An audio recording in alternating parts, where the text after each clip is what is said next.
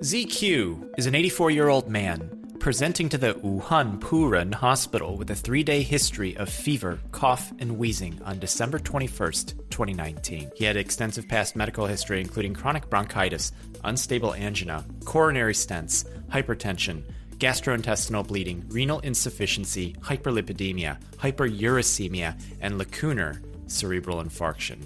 In summary, he had heart disease, kidney disease, stomach bleeds, gout, and had a previous stroke. ZQ was transferred to the intensive care unit nine days later on December 30th, 2019, due to the worsening of his pneumonia and persistently high fever. Doctors gave symptomatic treatment and antibiotics to help curb the chances of a hospital acquired infection, but at 10:16 a.m. on January 3rd, 2020, ZQ stopped breathing and his heart rate gradually slowed down. At 10:52 a.m., he was declared dead. In late December 2019, doctors in China identified a string of infections through the Pneumonia of Unknown Etiology surveillance program in Wuhan City, Hubei province. Pneumonia of unknown etiology isn't necessarily describing a clinical diagnosis. Instead, it's a special program that was designed at the SARS outbreak between 2002 and 2003 when a string of cases featuring severe pneumonia come through a geographic region in a short period of time without a known causative pathogen, meaning that they don't know what bacteria, virus, or fungus is causing it, then this is cause for concern of a potential outbreak. It looks like this infection had some initial link to the Huanan seafood market in Wuhan, which sold exotic animals for food. The hypothesis is still that the virus is of a zoonotic origin, meaning that it was first transferred to humans through animals. And as a quick side note, I have family from the province that borders Hubei. It's called Anhui.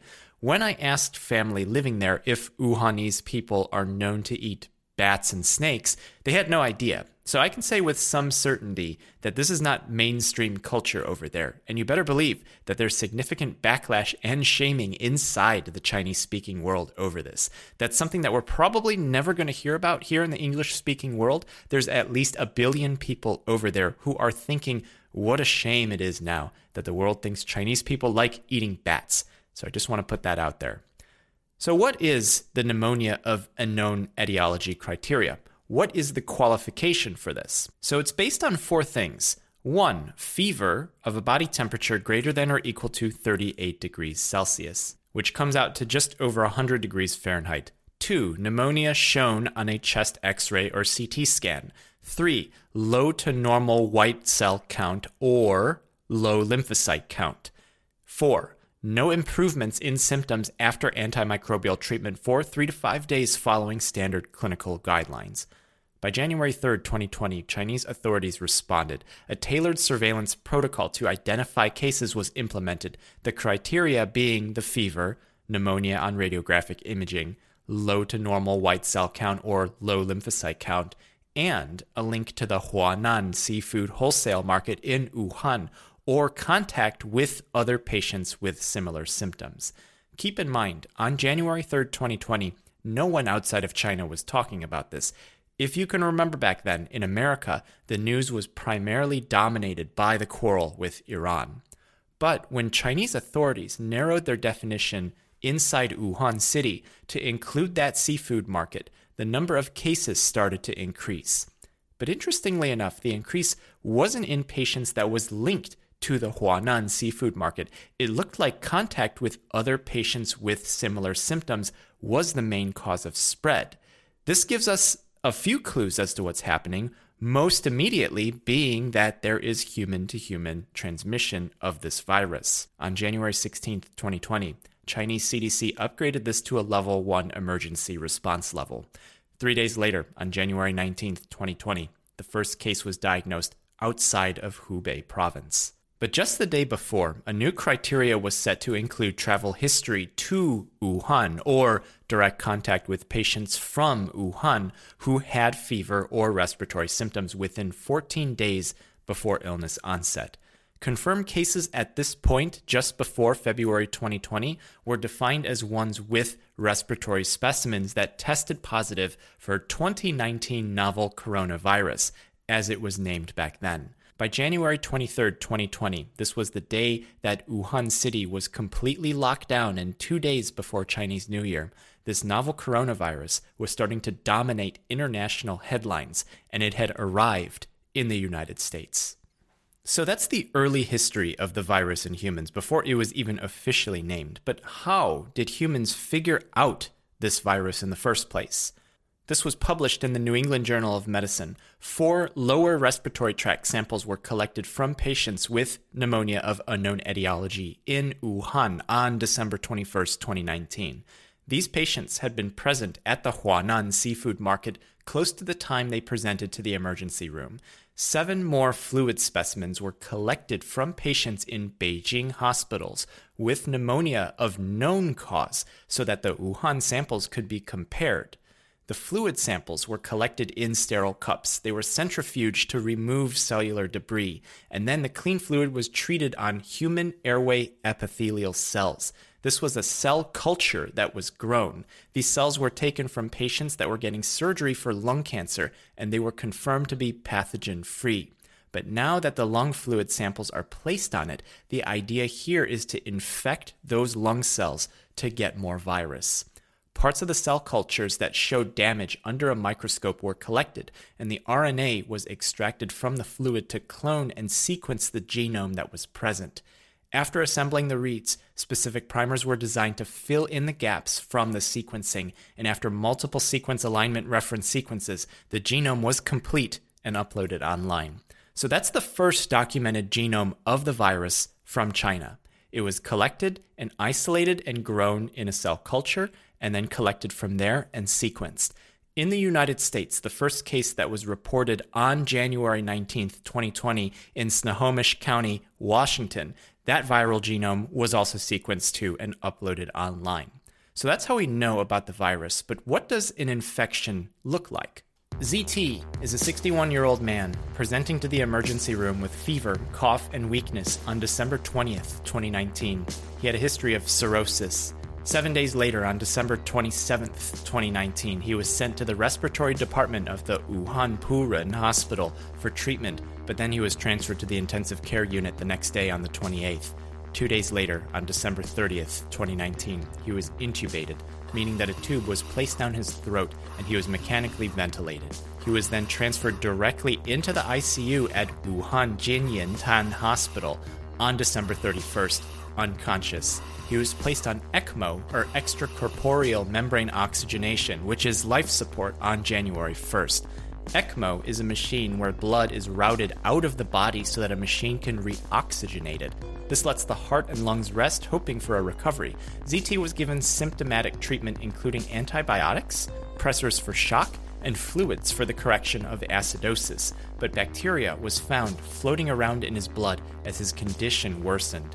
At 8:47 p.m. on January 9, 2020, ZT's heart suddenly dropped to zero. ECMO blood flow rate rapidly reduced to almost zero. A code was immediately announced, but by 11:13 p.m., two and a half hours later, ZT still had no heart rate and the code was called. While ZT's case by itself wasn't published in the literature, he appears as a data point in a Lancet study published on February 21, 2020, titled Clinical Course and Outcomes of Critically Ill Patients with SARS Coronavirus 2 Pneumonia in Wuhan, China. The link is in the show notes. In that study, they looked at 52 critically ill patients who were admitted to the Wuhan Jianyin Tan Hospital before January 12, 2020. Critically ill meant ICU admission requiring mechanical ventilation or the patient had a fraction of inspired oxygen of at least 60% or more. The interesting characteristics of these patients start with age. The average was about 60 years old with a standard deviation of 13 years. So if we assume relatively normal distribution, we could say that about two thirds of the patients were between 46 and 72 years old, with some rounding errors. 40% of them had pre existing chronic illness. So almost half had some kind of disease beforehand. 98% had fever at presentation. 62%, more than half of them, died at 28 days. These patients were in the hospital for an average of seven days before being transferred in to the intensive care unit. So, to break down that data even more, Of the ones who died, the mean age was 65 years old. The mean age for survivors was 52 years old. So survivors in general were younger. Of the ones who died, 81% of them had acute respiratory distress syndrome or ARDS, whereas the ones who survived, only 45% of them had ARDS. Keep in mind, this is 52 critically ill patients out of 710 who were confirmed to have SARS CoV 2 pneumonia by January 26, 2020. So we're looking at a less than 10% subset of patients. To put it another way, more than 90% of patients who had the SARS 2 pneumonia did not have critical illness. Of the critically ill who did die, 94% of them needed mechanical ventilation. Only 35% of the survivors needed mechanical ventilation. And organ damage in those who died included kidney injury, 29% of them, cardiac injury, 23% of them, liver dysfunction, 29% of them. So, based on a group who was the earliest to be infected and who died, organ damage was anywhere from one fourth to one third. This Jinying 10 hospital is the one in Wuhan that's designated for treating these COVID 19 patients. So, older patients with pre existing disease who were intubated had a higher chance of death. When people say this is kind of like the seasonal flu, it's really not. The seasonal flu is dangerous, but the death rate isn't as high as this COVID 19 disease when you count for all comers. The death rate of the flu in 2018 in America was 0.01%. COVID 19's death rate is at least an order of magnitude greater, if not two. This brings us to the question how does this SARS 2 virus spread, and how does it infect someone? The longest field goal ever attempted is 76 yards. The longest field goal ever missed? Also 76 yards. Why bring this up? Because knowing your limits matters, both when you're kicking a field goal and when you gamble. Betting more than you're comfortable with is like trying a 70 yard field goal. It probably won't go well. So set a limit when you gamble and stick to it. Want more helpful tips like this? Go to keepitfunohio.com for games, quizzes, and lots of ways to keep your gambling from getting out of hand. Well, the virus can spread through respiratory droplets. This would be any kind of aerosolized product of a sneeze or cough, and it can spread through touch and close contact. How long does it stay alive on a surface? The data is really not conclusive, but you can control for that by washing your hands. Does hand sanitizer work? Yes, probably. But washing for 20 seconds and washing twice even does work for sure. But it's really the why SARS 2 virus infects someone that tells us more about how the COVID 19 disease goes down. TH is a 70 year old man presenting to the Wuhan Red Cross Hospital with fever, cough, and trouble breathing on January 2, 2020. Two days later, on January 4, 2020, he was in respiratory failure, so he was intubated. But heart muscle enzymes were present in large amounts in his blood. This is something that you usually find in someone during a heart attack, but TH didn't have a heart attack. Additional blood test finds elevated liver enzymes signaling possible liver dysfunction. The next day, on January 5th, 2020, he was transferred to the Jinying 10 hospital, unconscious. His admitting diagnosis was acute respiratory distress syndrome, respiratory failure, kidney failure, and severe pneumonia. A CT scan finds that both of his lungs have a large ground glass shadow. This is a radiologic finding of usually pneumonia if we know someone has a respiratory infection. This doesn't prove long term damage, it's a visual sign on the imaging. ECG revealed ST segment changes indicating that there was damage to the heart muscle he was placed on prone position ventilation, meaning that he was turned over onto his stomach. This positioning helps with oxygenation during mechanical ventilation. He was put on renal replacement, antibiotics, and symptomatic treatment. Antibiotics were given because viral pneumonias increase the chances of a secondary infection in the lungs, but nothing worked. TH progressed to septic shock, disseminated intravascular coagulation, which is small blood clots getting lodged into places of the body that they shouldn't be, while the rest of the blood thins out at the same time causing hemorrhage, was worsening. At 4:15 a.m. on January 16, 2020, BM's heart stopped beating. CPR and pressors were administered immediately, but at 4:45 a.m., the code was called.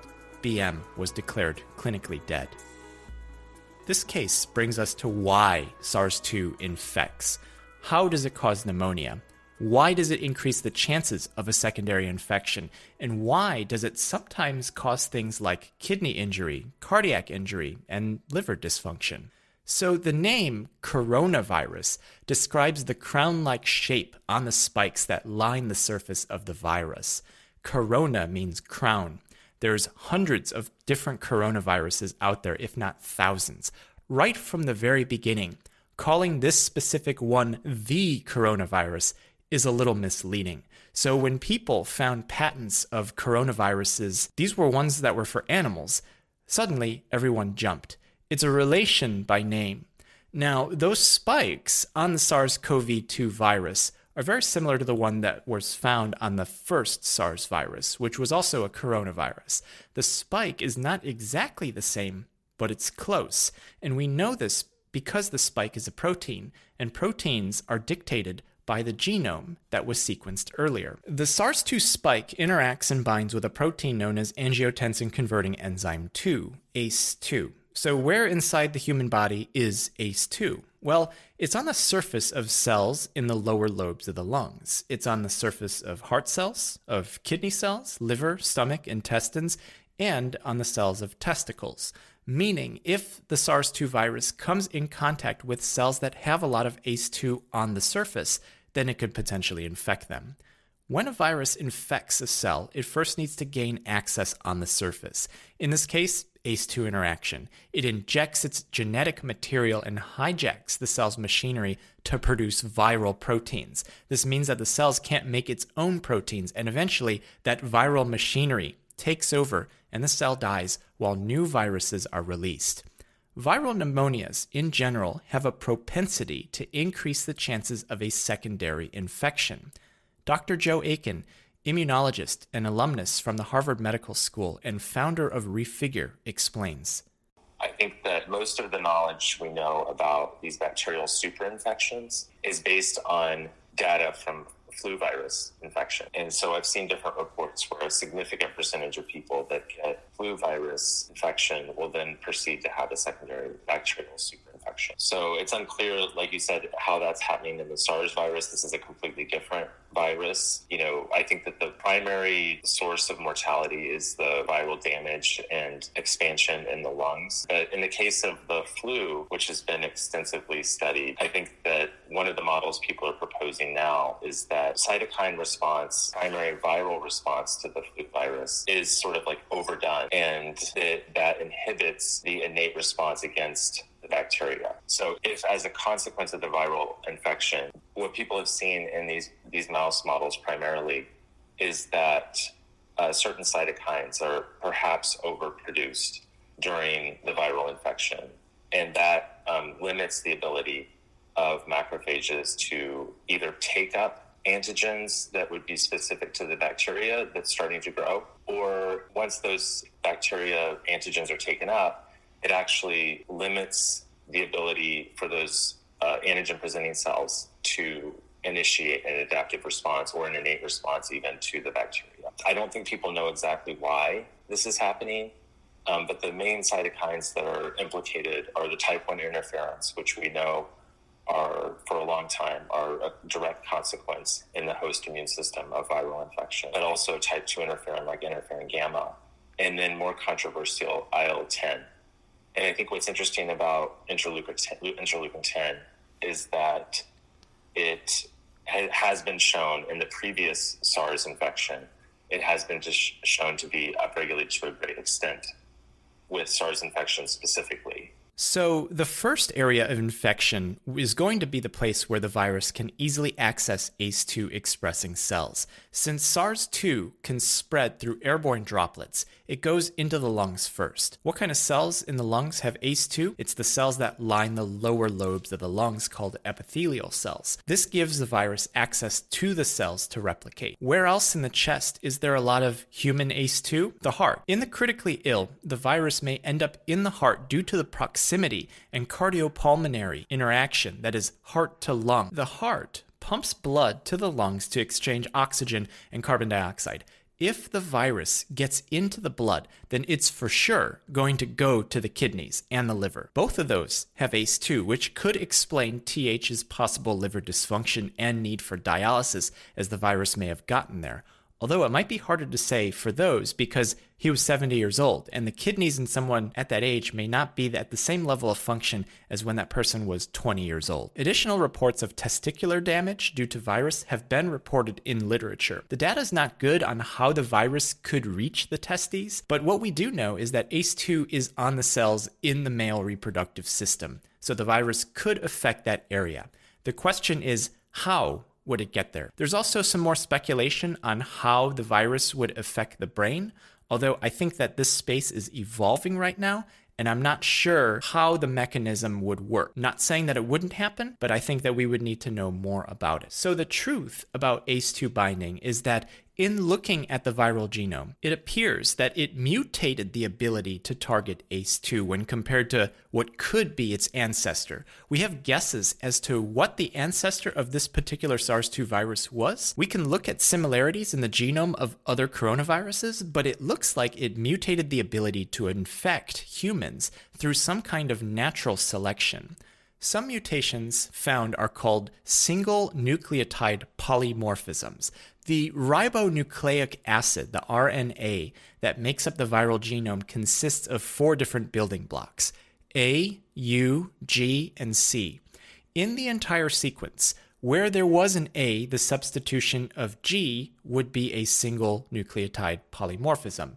These SNPs, SNPs, can come up because of changes in the environment or mistakes in reproduction that appear in replication. These can happen often, and we can see it now in the virus as there's now two strains that are known as the S type and the L type. How much this affects the treatment, I'm not sure, but just know that it really is only two SNPs that are happening there. So, this brings us back to how the virus infects people. Many papers were published describing the SARS 1 virus's spike. Scientists have been modeling how that virus binds to ACE2, which was also its target to infect humans. They've been using computer models to predict what kind of protein would bind best to ACE2. So, they're trying to see what kind of spike would be the optimal one to bind to that enzyme. The actual way that SARS 2 virus binds to ACE2 is completely different to those predictions. Those computer models didn't predict an optimal binding method with the way that the SARS 2 spike is actually constructed, meaning if that there were any thoughts that the SARS 2 virus was made deliberately by people, then it looks like we didn't and probably still don't even fully understand how binding to ACE2 actually works. To put it another way, if it was some kind of manufactured entity, the virus genome wouldn't look the way that it does. The hypothesis that has the most evidence behind it at the moment is that this specific SARS 2 virus mutated in a way that provides successful survival, reproduction, and transmissibility in humans. And because of that success, it's causing the problems that it's causing. If someone can give stronger evidence for a different hypothesis, at least I would like to hear it. I can't speak for the other scientists, but I would like to know how that happens. So we're looking at chance mutations collected over time, which made the virus into what it is today. So understanding what we know of the science behind the virus, this gives us clues as to how to deal with this. Isolation and quarantine are effective tools now that we know that there is person to person spread through contact and through airborne respiratory droplets. By preventing that kind of contact, we can help prevent some of the spread of the virus. Travel restrictions and bans will also help curb the spread. We know what to test for when it comes to the virus, but then this brings us to the next problem. How would we get someone to qualify for a test? There's lots of reasons why this could be a problem. The first is that COVID 19 disease doesn't have specific signs and symptoms, meaning that without testing, it's hard to figure out if someone is infected with SARS 2 because fever, pneumonia, respiratory distress can be caused by a lot of different things. On a chest x ray, you may be able to tell that the pneumonia is being caused by a virus, but how would you separate that from the flu virus? Fever can be caused by bacteria. Respiratory distress can be caused by both viruses and bacteria, or since this is happening in the springtime, it could also be worsened by allergies as plants and trees start to bloom. The second reason why trying to find a qualification for a test could be a problem is the country's definition of who could be a COVID 19 patient. Here in the United States, in mid February 2020, the criteria required previous travel to China. Well, the first patient in the United States presented on January 19th, 2020. This was the one in Washington state that was reported in the New England Journal of Medicine. That patient had recent travel to China, so he got tested. But how about all the people that he came into contact with before he presented to urgent care for that pneumonia? How about all the people that they came into contact with? Then, at the beginning of March 2020, a huge string of cases in Snohomish County, Washington broke out, several deaths confirmed from COVID 19. Genomic analyses show a slightly mutated version of the virus, indicating that it was probably spreading behind the scenes throughout late January into February 2020. And it's very possible that these cases were all mistaken as a flu because right now is flu season. The virus takes anywhere from 3 to 24 days to show symptoms after infection. The median was reported to be around 5, so let's say that the majority of people show symptoms within 3 to 7 days. The 24 might be an outlier it might be due to recall bias in terms of somebody trying to figure out when they would have had that kind of contact, but it is important to know how long someone should be quarantined for. But when somebody who is infected do show symptoms, is it the flu? It's really common in February. Or is it SARS 2? Without updating the testing criteria to not just include those who have had travel to China or other affected places, then we're not going to get a more accurate count of cases. Without placing measures to contain it, like isolation and quarantine, it's going to start to spread. So, what happens when the testing is expanded and then we run out of tests? On February 12th, 2020, in China, this is what was starting to happen. And after that day, the diagnosis of COVID 19 disease didn't need the laboratory test to confirm.